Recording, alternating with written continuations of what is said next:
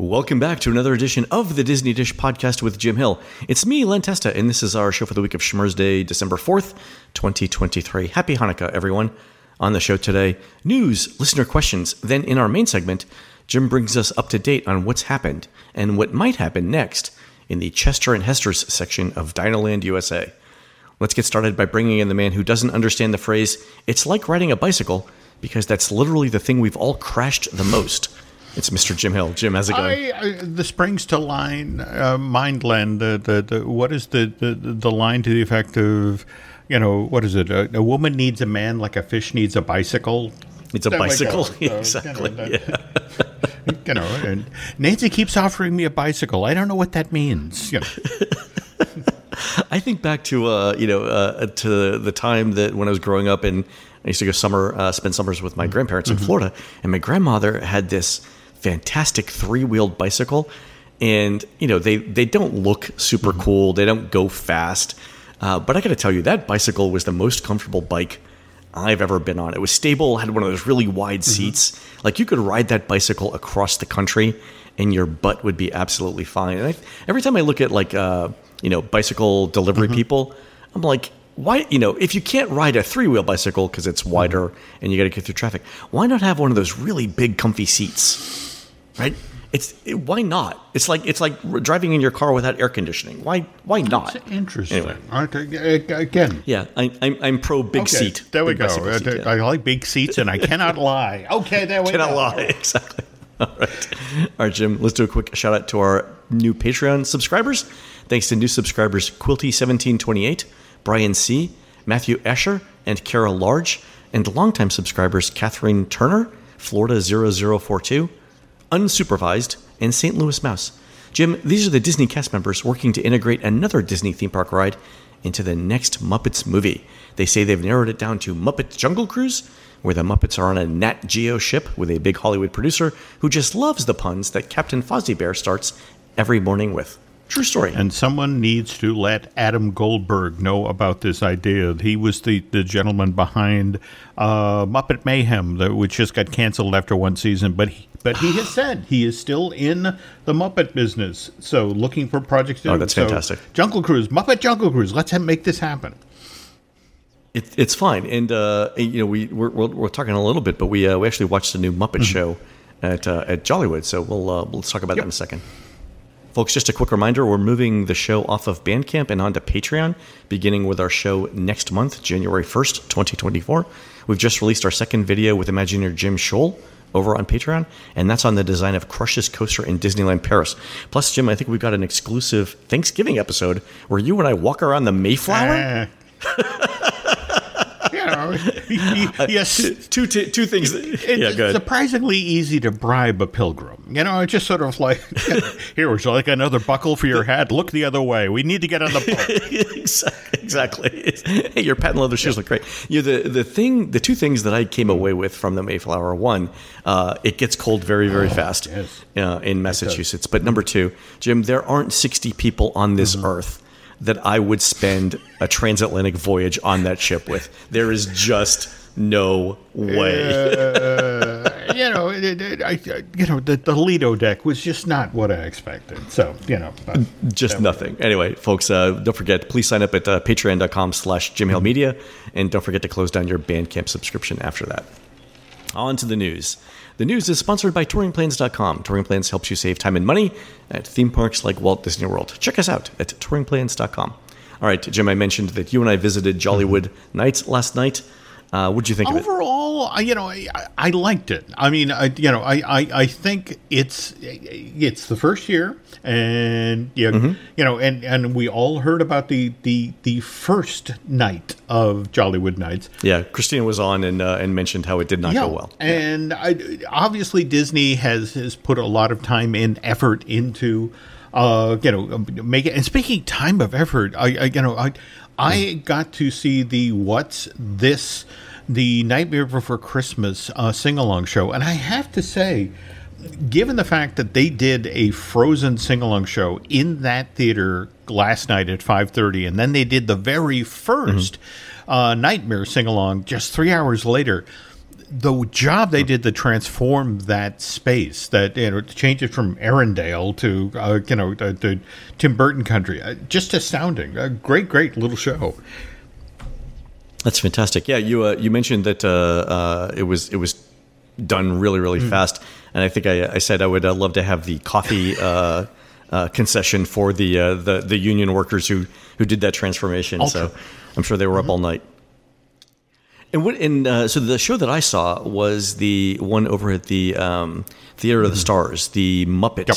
uh, variety show. What did you think of that? I, I, well, let's start with the positive. An incredibly hard-working, good-looking cast. Uh, you know, Yeah. and uh, you know, a, a great live band. Um, but Yeah. but I, you know, and, and again, I love anything that involves real Muppets on stage. But I, I just Mm-hmm. Yeah. felt like that for some reason this one didn't gel. It, it just didn't come together. I mean, great idea, you know, sort of a, a riff on holiday specials from the you know TV specials from the, the 60s and the 70s. But uh, you know, I, I, I want them to take another run at this next year. So. Yeah, I, I think the the same thing. I went in expecting Mm-hmm. Muppets. I, wasn't entirely clear on the premise of it Mm-hmm. being a, uh, uh, the audience watching a live broadcast of a 1960s or 1970s Christmas themed variety Mm-hmm. show. But I caught on pretty quickly. Um, a couple of things. One, you mentioned the uh, the, the talented cast members who were uh, who were dancing. Mm-hmm. Yeah, I totally agree. They um, they came out for the first number dressed in these like skin tight white outfits and I turned to the person behind me. I was like if I was that skinny and that talented I would wear that outfit everywhere. Like you would see me walking down the cereal aisle at Publix and I would do this dramatic grab of the you know the the Cheerios on the top shelf just so I could do it right? Like that was that was the thing. Yeah but I um the I thought the the, the show two things. One they needed more Muppets. Yeah. uh, you know, there, there's there's never such a thing uh, like too much Muppet. Um, the other thing though was it, the pacing of the show was kind of choppy. Like I got the Christmas music stuff, but then they did they brought in um, Tiana for a story about Tiana, and then um, Belle.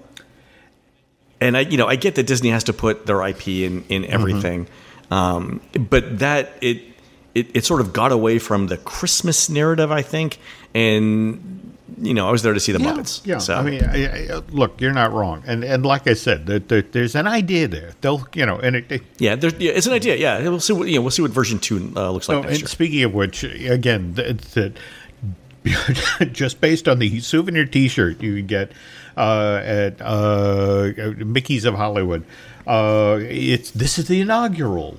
Joel. Inaugural year. so yeah, they'll be back, And so. we, had, but I, I will say, um, you know, the the vast majority of the issues that Christy had mentioned from opening Mm-hmm. night when she was on the show a couple weeks ago, all of those uh, seem to be fixed. In fact, you and I walked around with Christina Mm-hmm. yesterday, and uh, I got to say, Jim, yeah, she's my sister. Mm-hmm. I love her, um, but I am not above teasing her as much as I can. And so uh, every time I walked by something that was that looked good or sounded good or smelled good, I would tell Chrissy like, "Oh my God, this is great! It's way better than I thought." And she would scream from across the walkway, "It wasn't like that when I was here on opening night! Like everything that I thought was good, like every every decoration, everything." She's like, "Yeah, that wasn't there. Just it didn't happen. wasn't there." And I'm like, "Are you sure, or did you miss it?" you sure you came to this thing like it was like this yeah anyway it was really really good it was great to see that um yeah, Disney uh, corrected the issues from opening I night. agree. I agree. Uh, so yeah, I really, I really enjoyed it. Yeah, it would, and also, you know, I forget how good the studios looks at Um, night. We were, you and Jim Shull and I were walking Mm-hmm. through Oh, Galaxy's Edge, and man, that place just looks great. And then Toy Story uh, Land Mm-hmm. Yeah, also. no, no, yeah. no. That, that that's they've done a great job, you know, with the lighting package of that park, and and we were there just at twilight, and it was postcard Yeah. pretty. Yeah, it looked really, really good. So, uh, so good job Disney recovering uh, for that. So, I think uh, um, the rest of the show, the rest of the party nights are selling out pretty quickly. So, if you guys want to go, uh, get tickets Okay. now. All right, a quick correction based on new data on a show earlier this fall. I said I wouldn't be surprised if Walt Disney World attendance was down as much as 15% in 2023. Um, but then Disney said in the days after its last earnings call that hotel occupancy was only down uh, low single digits. So my 15% estimate was probably way too high. Sorry about that. Uh, on an upcoming show, I'll go over the math that I used for that estimate. But the basic approach uh, was to look at the average posted wait time for all Walt Disney World attractions in 2023, and then every individual year in the recent past. Figure out how many people in line those wait times represents, so you know how many people are in the park at its busiest, and then use that to get a ratio uh, to the AECOM TEA annual attendance mm-hmm. estimates, and then do the same thing for 2023. Uh, that approach is off, and the most likely reason is that the posted wait times uh, aren't especially accurate, so there's too much noise to use that technique. Anyway, I have a spreadsheet with all of this. I'll share it with you guys as soon as I get it cleaned up. Cool, cool. All right, a late week for the news. Uh, Jim, uh, over Thanksgiving. Mm-hmm Genie Plus hit its highest price ever in Walt Disney World. It was a little over $37 per person per day with tax at the Magic Kingdom. That equates to $150 per day for a family of four. What do you, what do you think the, the upper limit is on this? Oh, I you think it's 50? I, I I'm actually afraid that it's 50 because you know yeah. th- that's the problem. Somebody goes home and and tells the story about we had a great time at Disney, but you know we had to pay fifty dollars a day to get you know uh, you know to, to, to, to avoid the long and, lines. Yeah, yeah, you know that that doesn't again the, that narrative's out there already. They don't need you know, yeah. and especially to a nice round number like fifty. You know, just sort of like. Oof. Yeah, it's it's a lot, and uh, you know, I know that uh, Josh D'Amaro and Bob Iger have um, explicitly addressed the fact that prices have increased dramatically since 2019, mm-hmm. uh, and they've taken steps like you know getting rid of the overnight parking fee and stuff like that. Um, but they're never getting rid of Genie Plus costing money because that's adding hundreds of millions of dollars to the bottom line. Mm. Um, so that's not going away. I think the best thing that uh, they can do there is uh, make tweaks to it to make it more mm-hmm. useful for the same amount of money. I think that's where we're, where we're headed on that. But there's there's no way it's ever going to be free again. Okay, you're not wrong. But again, I just I just worry about how you recover from you know the, the this yeah. is how people talk about their Disney World trip. We had a great time, but yeah. you know, so yes, it's it's the but mm-hmm. right, yeah, so. and it uh, it makes it difficult for people to give a full throated endorsement of the vacation mm-hmm. when you say you know, and we had to spend. X hundreds of dollars we weren't anticipating. Mm-hmm when we got there because we didn't want to wait in you know long lines. So that's that tough. Anyway. Uh, Jim, two quick things for Disney Springs. Um, one is we're expecting the mm-hmm. Eat, that's EET, Indian restaurant at Springs to open anytime cool. now. And then uh, Summer House on the Lake, which is over on the mm-hmm. west side, should also open this month, according to uh, Disney. So we're going to get two new restaurants to try out, hopefully soon. That should yeah. be great. Looking forward to both of those. All right, uh, on to surveys. Our friend Laura got a survey after visiting Epcot a couple of weeks ago, and this one seemed to focus on food options, with roughly two thirds of the survey space and it's 45 pages worth of screen caps uh, dedicated to questions about dining. And the reason why I mentioned this, mm-hmm. two things. Uh, one is um, there were some interesting open ended questions in this survey. Uh, what specific aspects of your dining had a positive impact on your overall experience at Epcot? And then, same thing, but a negative mm-hmm. impact. And I'm, I'm curious here as to what Disney's looking for. I, I don't think they're going to um, read each of those comments manually, but they might do like a sentiment analysis or a keyword, you know, cloud. Mm-hmm. Um, I'm really interested to see what they're what they're looking for uh, there. Yeah, yeah, uh, yeah. Laura had mentioned in her survey that uh, a previous favorite dish was no longer on the menu at one of our mm-hmm. restaurants. So that's you know that's something where you know Disney could address that, but it's not the same thing as uh, you know the prices are too high, right? Oh no, no, I agree. I just I guess what's fascinating for me about this is think about it. You know, uh, what we're hearing Communicore Hall opens what first quarter 2024 now. I mean, you know that that yeah, the well the the walking paths are open should be open imminently. Like by the time we the show gets mm-hmm. released, it should be open. But then yeah, I think uh, first quarter for the shops and stuff. Well, yeah. I, uh, but I guess what I'm intrigued about is uh, something like this. So what specific aspects of your dining? Um, that's fine tuning land. That's literally we you know we have finished the park. You know, in fact that that they've they've all but said that that Epcot is done. We're pivoting to the other Florida parks in regard to upgrades and improvements. So this is more about okay, let's fine tune the park. Let's let's make sure the menus are appealing. You know, the, the items that people miss are back, or that sort of thing. And it's just you know I mean you you're pivoting away from the steel and concrete. You're you know you know you're now like okay, you want the bread service back, got it. So Yeah. Uh, so we'll see. We'll see what happens there. But I'm, uh, I'm excited to see the walkways open. so, okay, you and me both. Jeez. The uh, the other thing that I loved about the survey that Laura sent in was uh, was this. And uh, Jim, let me remind you that every show should have a round of self congratulations. So earlier this year, I mentioned uh, that uh, Touring Plans research showed that Epcot guests were sometimes confused mm-hmm. about the name of the restaurant they ate at in the Japan Pavilion, leading to lower than expected ratings for the high end Takumi mm-hmm. when it gets mistaken for Teppan Edo, the hibachi place, mm-hmm. right? and and I said on the show like if if I if touring plans is seeing this problem, Disney is probably seeing the same mm-hmm. thing. So they should work to clarify it, like you know, explain what the restaurants are. Lo and behold, Jim, the survey that Laura mm-hmm. got uh, says this: uh, Takumi-Tei, Japan. To, and then Teppan Edo, Japan. It's a table service restaurant where the chef prepares your meal at the table. so, and, and the the interesting thing about mm-hmm. this is they're they're clear only doing that. They're only explaining the mm-hmm. restaurants at Mexico and mm-hmm. Japan. Mm-hmm. Like if they when they list the French the French restaurants in France, they don't add text to differentiate, you know, uh, chefs de France from anything else. So it's only in the places that we noted were problematic. Mm-hmm. anyway, you're welcome. You're welcome, guys. I hope it works out there for you. you. All right, on to listener questions. Here's one mm-hmm. from Mike. He says, uh, My family recently got back from a five day trip at Disney World. We went with my wife's friend's family, who has a child with special needs, so we all got to use DAS for a stay. Um, and we did Magic Kingdom on Monday, November 6th. And I've never seen it as crowded as it was for that mm-hmm. day when school is still in session. It was a sea of strollers. So my questions are uh, for Len. Uh, was touring plans collecting data for that day and did it mesh with the predicted mm-hmm. crowd levels which was a five and then was this a mm-hmm. fluke am i just out of touch with how crowded the parks mm-hmm. could be or is this a sign of changes in the way lightning lane is being managed with respect to the standby hmm. queue thanks for what you guys do mike okay. all right so uh, a couple of things. November 6th was an mm-hmm. eight. In the Magic Kingdom, we predicted a five, so uh, it was definitely more crowded than mm-hmm. we thought. I checked the data. There were no major ride outages that would have increased standby wait times for that day. Uh, and then I went back and looked at other Mondays uh, in the recent past. A couple of Mondays have been uh, busier than we expected. So November 20th, November 6th, mm-hmm. October 16th, and October 23rd were mm-hmm. busier.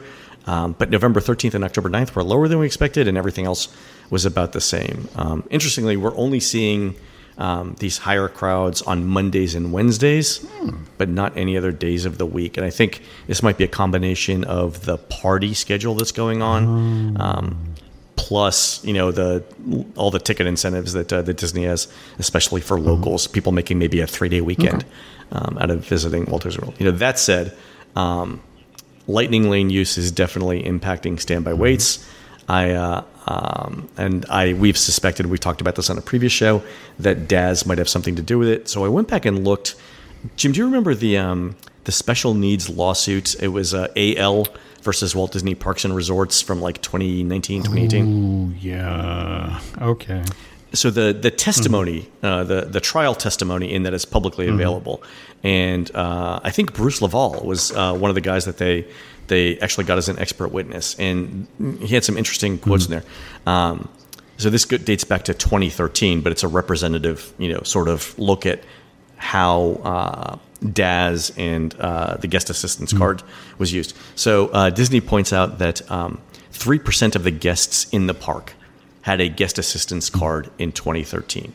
That three percent of guests used 30 percent of a popular ride's capacity. They didn't say which ride, but uh-huh. 3% of guests, 30% of uh, a ride's capacity. Mm-hmm. And Disney's estimate was that um, that doubled the wait, the standby mm-hmm. wait for non uh, guest assistance card guests at popular attractions. Wow.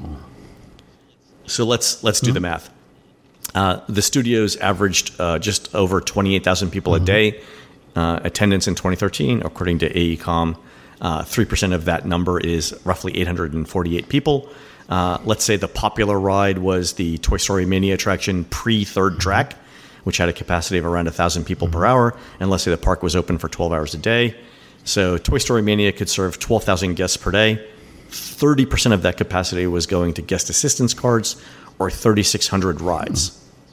So everyone with a guest assistance card was either riding Toy Story Mania four times or every person with a guest assistance card rode with a group of mm-hmm. four. Disney isn't clear on whether the 3% of guests that had a guest assistance card was the entire group or just the one person. Uh, and uh, there's no way that they're going to answer that question for me. Either way, um, allocating 30% of a ride's capacity to either 4 or 12% of park guests uh, is a lot and would definitely affect mm-hmm. the experience um, of the remaining guests. And actually, Disney acknowledged this somewhat mm-hmm. in a November 7th, 2023 Business Insider I article. I saw this. Yeah, go on. This is the one where they, yeah, this is the one where Disney banned third party tour mm-hmm. services. And uh, the Disney spokesperson said that there had been an uptick in abuses of the DAS service and other mm-hmm. services, which impede park operations, but then they declined to provide any documentation around it. So, oh. I mean, okay. Here's yeah. the thing. Yeah. I mean, here's the thing. Like, I, have I've talked mm-hmm. to you mm-hmm. about this. One, one day we counted um, the number of people getting in, in the lightning lane lines at popular mm-hmm. attractions. And at Haunted Mansion, like at 11 a.m. one day, we counted 1,500 people getting in the standby mm-hmm. line and 1,500 people getting in the lightning lane mm-hmm. line. 1,500 people is a lot. Um, and here's why. As far as we can tell, um, Disney only allocates about 300 slots per hour for Genie Plus in an attraction, mm-hmm. even the Haunted Mansion. It's actually slightly less mm-hmm. than that, but 300 is a, is a good number to make the math easy. So let's say 1,500 people got in that line, and I know that because we counted mm-hmm. them, um, but 300 of them had Genie Plus. That means 1,200 people were either using some version of Rider Swap, DAS, or you know VIP tours. And actually, we counted VIP tours um, the days that we did this, and there were 0 mm-hmm. going into Haunted Mansion. So the the 1,200 remaining people, or three fourths of everyone that used um, the Lightning Lane was not using Genie Plus and probably had to be DAS. That that seems like a lot of people in an hour. Yeah. And again, going back to going back to you know Genie Plus being thirty seven dollars per person mm-hmm. per day. Uh, in the Magic Kingdom, again, $150 for a family of four. You, you, you kind of see the perverse incentive there, right? I do, I do, but but yeah. at the same time, I mean, you know, I, I, the third rail here, you know, the notion of people who are, you know, you know, mi- you know, misusing DAS or taking advantage of DAS, yeah. is that face it, if you're dealing with somebody, you know, uh, you know, not all physical handicaps or, or you know, uh, physical challenges not are visible. Not all challenges are apparent. Yeah, there are not non apparent disabilities, yeah, right? And, yeah. No, this is this is the thing. Yeah. So how do you deal with an uptick in, in abuses and something that you know this is a difficult conversation to have at any one time. Yeah, and and all you got to do is get get is deny somebody wrongly yeah. once for the you know for the publicity mm-hmm. uh, machine to uh, to kick in. So yeah, I mean Disney's in a difficult spot here. You gotta you gotta feel for them. You do. Our next question is from mm-hmm. Alex, uh, who says, uh, "Hey Jim mm-hmm. and Len, so much of the development of Epcot rested on finding sponsorships." Mm-hmm. Uh, and and uh, Alex is plugging uh, our friend uh, Kevin's Defunctland newest mm-hmm. documentary, mm-hmm. which touches on this. Um, uh, Alex continues and says, "It makes sense for Epcot when the park was meant to be a World Expo, and Disney was a much smaller company. But now Disney's huge, and they can fund their own attractions. Does Disney still look for corporate sponsors for attractions, and why would a company choose to bankroll an attraction for Disney today?" So I actually did some okay. math on this, uh, mm-hmm. Alex. So great mm-hmm. question. Disney's currently 48th in the Fortune uh, 500. Stock value is 183 billion dollars. Mm-hmm. Annual revenue is 83 billion, and the last year's profit was 3.1 billion. I mean, let's say that uh, it's 20 million to sponsor a new attraction. That's less than 0.7 percent of Disney's annual mm-hmm. profit. So, you know, what what's the rationale for looking for sponsors when you could just open the ride earlier, put individual Lightning Lane on it and then not have to put up with a third party company telling you how to design mm-hmm. your rides, right? I mean, Disney's got to look at that, right, Jim? This, we could. This is true. We, mm-hmm. th- yeah, we could we could charge mm-hmm. uh, individual Lightning Lane prices here, and then we don't have you know, uh, you know, a, a, car company telling us that we need bigger tail fins on our uh, animatronic mm-hmm. vehicles, right? The the problem is is that it's twenty million dollars, and Disney will put up with a lot for that much mm-hmm. money, especially if it's the difference between green letting a ride and having to think about mm-hmm. it, right? Yeah, I mean, yeah. I, I, mean, face it, the the math for theme parks, or, or for that matter, uh, entertainment in general has changed. I mean, just what uh, you know in the past month, where we've seen the box office of the Marvels and, for example, Disney's Wish that just opened over Thanksgiving.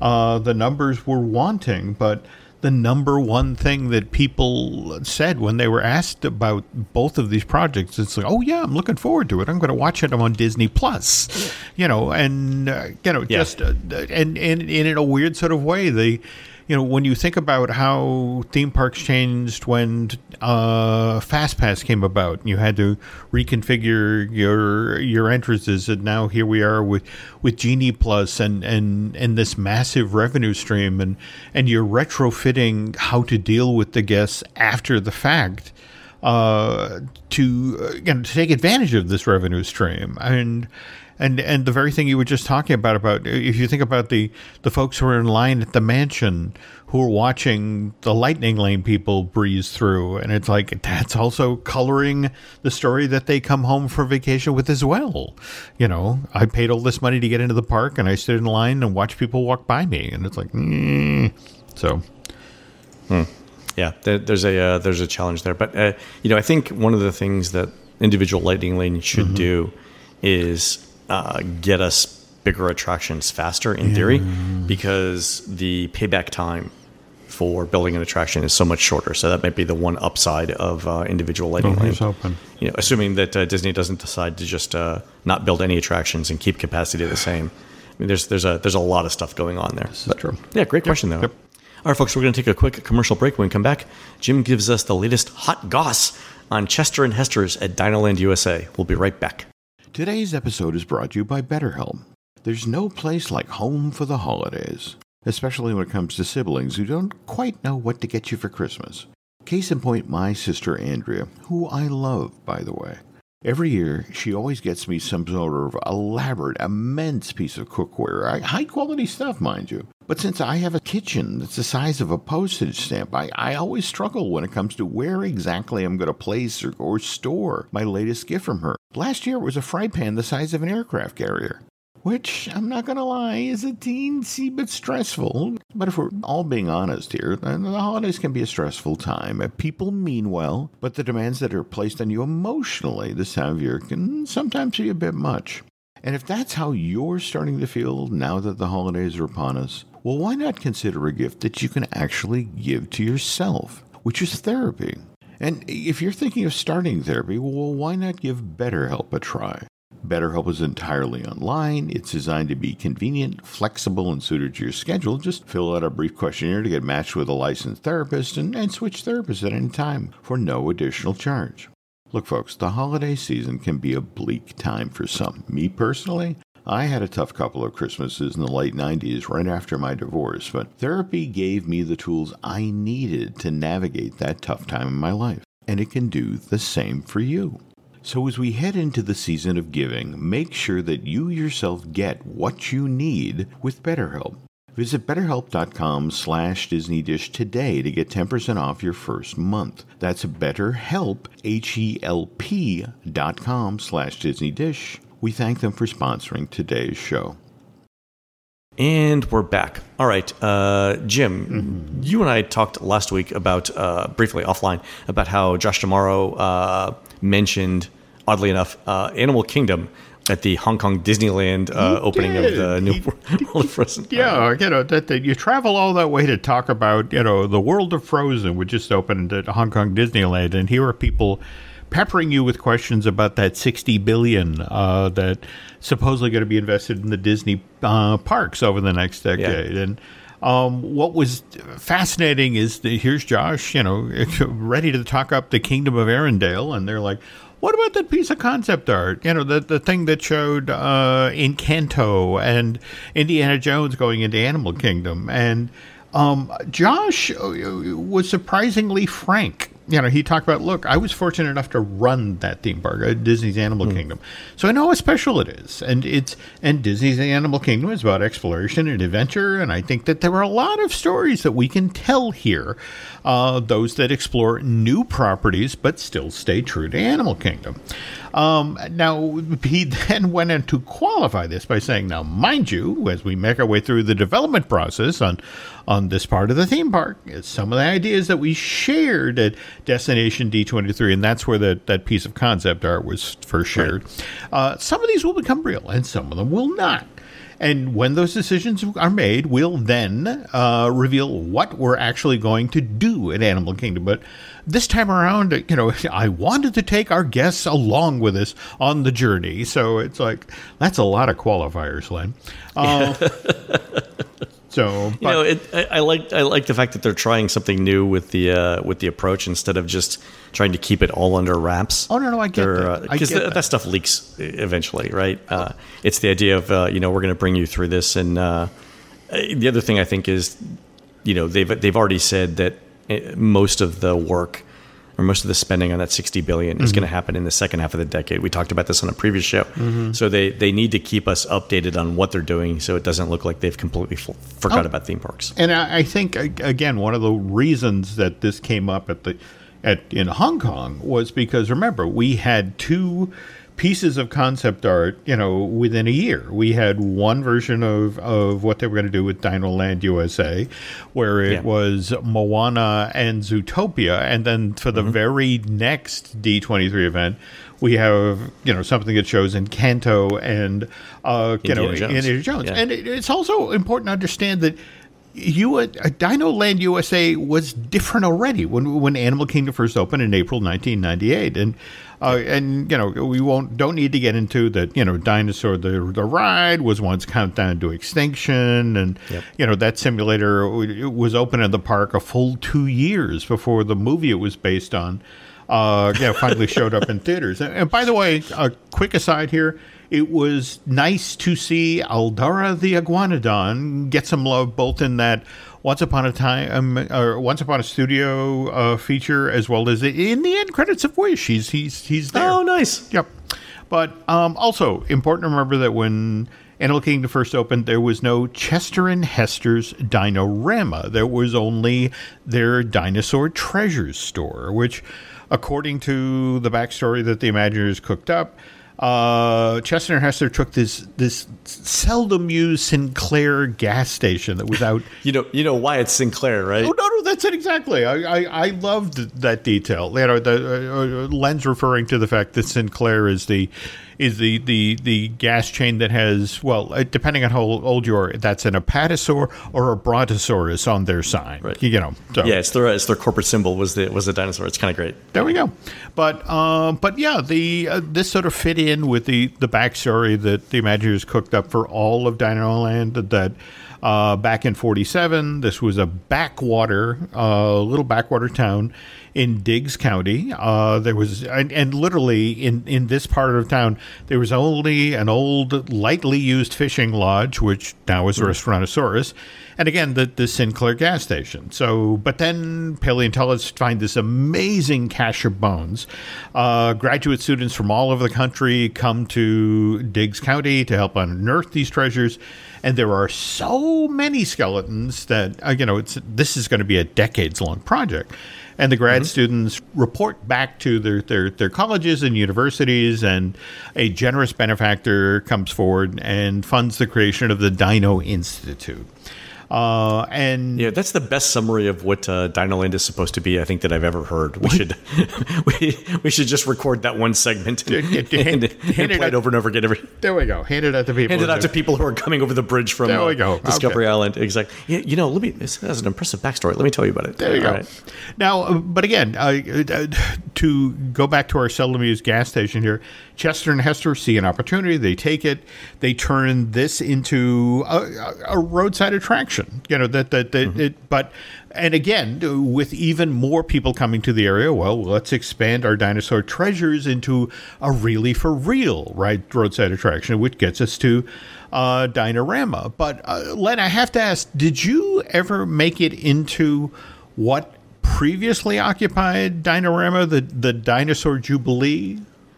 No, was that the that was the tenth thing, right? There we go. This was, was no, never never did it. Okay, Florida's version of Holidayland, a, a you know something that was gi- housed in a giant tent-like structure, and inside were all of these uh, supposedly all of these amazing finds that all the graduate students had dug up.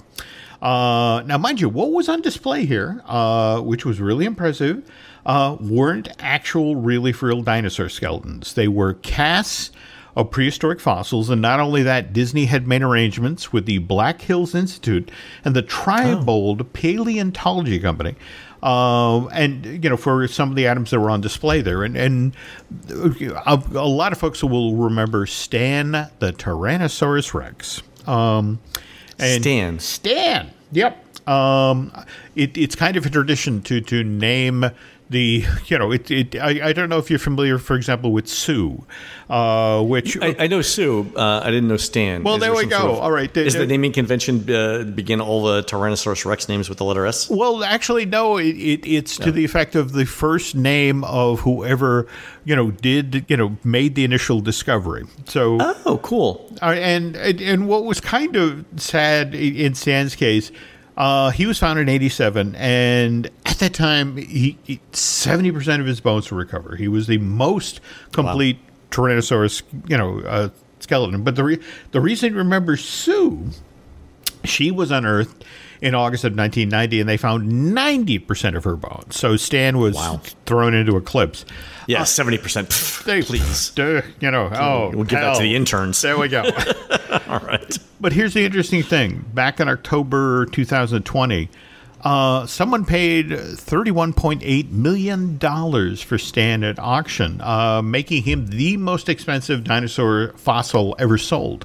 And then in March of last year, we learned that Abu Dhabi's uh, Department of Culture and Tourism uh, was going to make Stan the showpiece at a uh, brand new Museum of Natural History that's scheduled to open in that country in 2025. So, you know, I, I just I love that. You know, that, that, that Disney World to Abu Dhabi for a creature that's been dead for over 65 million years. You know, I, It is, it is now worth thirty-two million dollars. Yeah, that's yeah, amazing. you know, the Stan's moving up in the world. Um, anyway, uh, Diamond Jubilee, very short lived. Uh, walkthrough attraction closes December of 2000. Uh, and then in January of the following year, tent comes down, Stan gets packed up, uh, and you know the prep begins for Chester and Hester's Dinorama, and uh, that area opened March of 2002. Uh, and uh, Len, ever since this is open, Disney fans have complained that Chester and Hester Dinorama looks cheap. Cheap. yeah, it, it looks like a roadside attraction that that was uh, that was made seventy years ago. Yeah. Well, but here's the thing: the Imagineers put a lot of time and effort into making that look authentic. That that whole seventy-year-old, you know, uh, uh, uh, thing, and. Uh, you know, so uh, and while Primeval Whirl and Triceratops Spin may have looked like off-the-shelf carnival rides, they weren't. That that that, that a lot of customization, a lot of Disney exclusive detailing. Yeah. this is one of the things that we uh, we learned when we talked to, to Jim Shull as we walk around Oh yeah, the parks is like there's no such thing as a custom ride at Disney. No, no, no, no, Uh, no. And and and you know his his his thing about uh, I think you've said it before. It's like it takes a lot of money to make something look cheap. There we go. There we go. I always loved that Dolly Parton joke. So, all right. anyway, um, okay. Uh, again, just have to underline, circle, and indent here. Chester and Hester's Dinorama was not cheap to build. Uh, more to the point, Walt Disney Company fast tracked this project because Animal Kingdom at that time desperately needed additional capacity and attractions that it could operate after dusk. You know, I mean, face Oh, it. right, yeah. You know, Kilimanjaro uh, animals on the Kilimanjaro safari are, are postal workers. They they're taught it's it's dusk. I'm going back to the barn to get a snack. You know, it's like Yeah, and this is uh, this is in the days before Pandora and Oh, uh, before yeah. the attempts at uh, nighttime Kilimanjaro safaris as well. So yeah, they needed something after dark. Yeah. No. Now, uh, the other interesting side note here is event planners at Walt Disney World love and still love Dinorama. Uh, as far as they're concerned, it's a great venue for corporate events. Uh, you can roll bars and temporary food setups out immediately. I mean, you know, the area is asphalt. You know, uh, you know, and more to the point, you know, that there's a. Do you know about that gate off to the right at the main entrance at Animal Kingdom that they can throw up? Uh, you know, or throw open, and you basically have immediate access to uh, Dinosaur the Ride, and likewise, I mean, you can walk straight into uh, to Dino Land, uh, Dino Land USA Dinorama without having to cross the bridge, go to the Tree of Life, hang the right, and walk back down. Um, you know, they love that. Uh, but uh, and and that's the thing. They can take a group that's had a meeting at say, you know, for example, uh, what is it, Coronado Springs, or over at Dolphin and the Swan. Yeah. Throw them on the buses, drive them right up to the entrance of Animal Kingdom. In five minutes, they've been walked into the park. They're playing carny games. They're knocking back drinks. They're spinning around Triceratops. They're, everybody's happy. Um, hmm. On the other hand, the Encanto land that's been proposed for the same area at the park, um, while that is being seen as a win for day guests, not so much for event planners. You know, for example, it was talking with somebody who was like, "Oh God, yeah, they're gonna they're gonna do cobblestone streets." You know, do you know what that's gonna do to the bar carts when we roll yeah. them out from? you know, how many bottles are gonna fall off? Um, and and and again, that's the thing about Dinorama. It was so event friendly. Um, but look, handwriting has been on the wall since Primeval Whirl closed in July of 2020. Uh, that change was in the works for this side of the park. Uh, and uh, you know, and this comes on the heels of attempts being made to make you know this part of Animal Kingdom more appealing to kids. I mean, you remember the the Donald's Dino Bash. Uh, yeah, yeah, and parts of it are parts of it are still there with the um, uh, with the character greetings. Yeah, there we go. Uh, but that opened in May of 2018, and that yeah. came on. The it was a.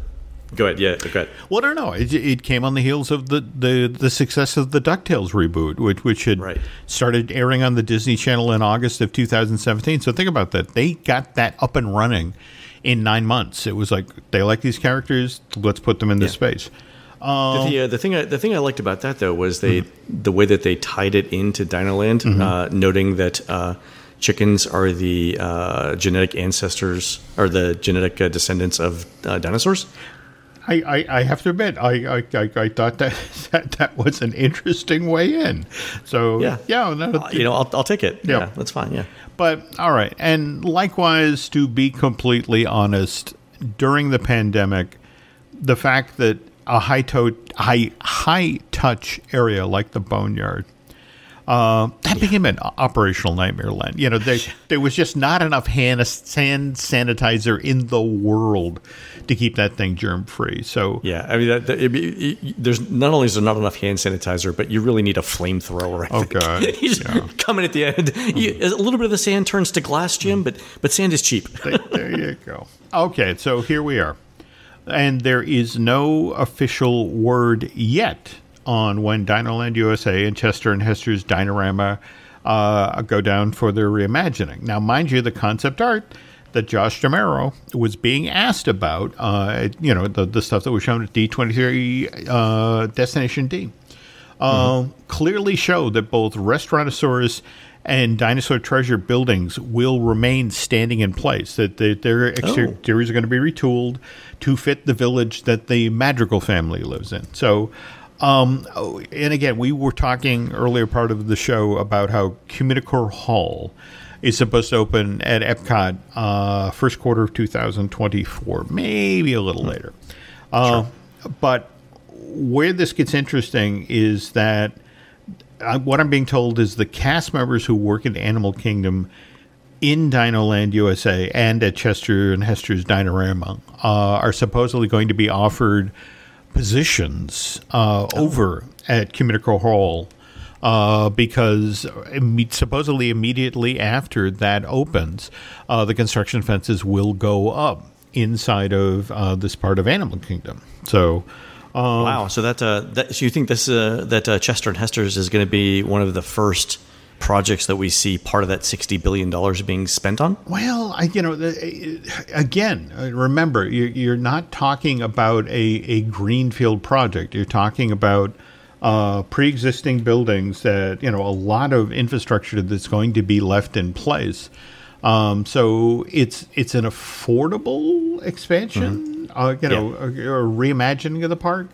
Uh, which remember, as you mentioned, given that the bulk of that money is being spent in the second five years of that decade, you know, the notion is you kind of you got to walk before you can run, and uh, I, I guess that the thing that concerns me is that, um, you know, this whole side of the park goes down you know, and uh, you know, I, I, I wonder if they're they're going to create sort of a, an umbilicus that allows people to get back to do Dinosaur the Ride while they're working on the Madrigal Village, and then.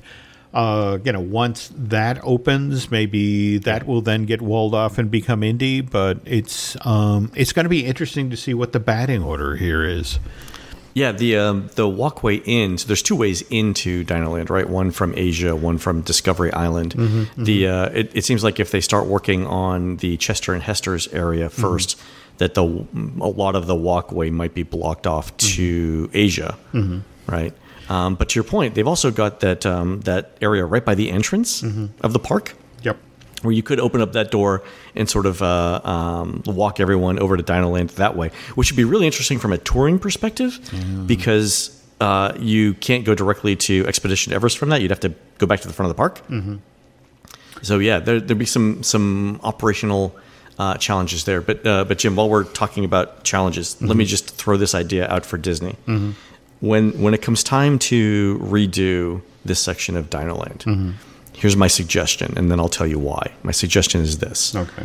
dig a giant pit in the middle of Dinoland and throw everything in there, whether it's whether it listen listen whether it's the old primeval whirl thing, whether it's the old rides, whether it's fake dinosaurs, whether it's fake dinosaur bones, and then covered up. Because in a couple hundred years, There we go. when people go when people uh, start excavating this and doing archaeology on it, everything's going to be so mixed up, it's going to screw up the geological record for Central Florida for years to come providing jobs for academics as long as they want. And that's really what I'm after here, Jim. Okay, there we go. There we go. That's how I got tenure. Yeah, that's like Exactly. exactly. 300 years from now, we're going to be like, you know, but we found this podcast and we have to thank them because it was a great idea. All right. All right, folks, that's going to do it for the show today. You can help support our show by subscribing over at patreon.com slash Media, where we're posting exclusive shows every week. And with every show we release, we have multiple follow-up videos that include answers to questions y'all sent in, also special longer director's cut editions uh, of every show, and lots more. On next week's show, we're going to talk about how Epcot's Listen to the Land became Epcot's Living with the Land. You can find more of Jim at jimhillmedia.com and more of me, Len at touringplans.com. All right. Uh, last thing, we are deeply saddened to report that our producer, Aaron Adams, passed away unexpectedly last week. We are heartbroken. Aaron was a good friend who always made time to answer our questions and make us sound good. So whatever success this show has had is due to Aaron as much as Jim or me. And beyond that, Aaron was a great guy who loved music and radio, and our thoughts are with Aaron's wife, Sabrina, and his family. As you all know, we write custom producer credits for the end of every show, partly because it was Aaron's suggestion to end the show on a funny note, and mostly because taking the time to come up with something special shows how much we appreciate Aaron. It's kind of our love language. Uh, over the years, a surprising number of you have written in to say that you've attended events we said Aaron was going to.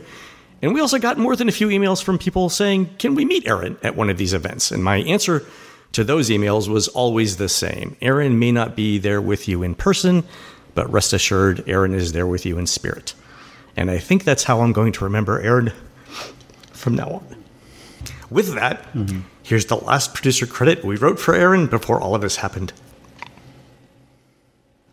Were produced fabulously by Aaron Adams, who'll be singing the Journey classic Stone in Love as the Black Jacket Symphony recreates Journey's multi platinum Escape album in its entirety, and then Journey's greatest hits on Saturday, February 3rd, 2024, for the 9 p.m. show only at the Mark C. Smith Concert Hall on Monroe Street in beautiful downtown Huntsville, Alabama. While Aaron's doing that, please go onto iTunes and rate our show and tell us what you'd like to hear next. For Jim, this is Len. We will see you on the next show.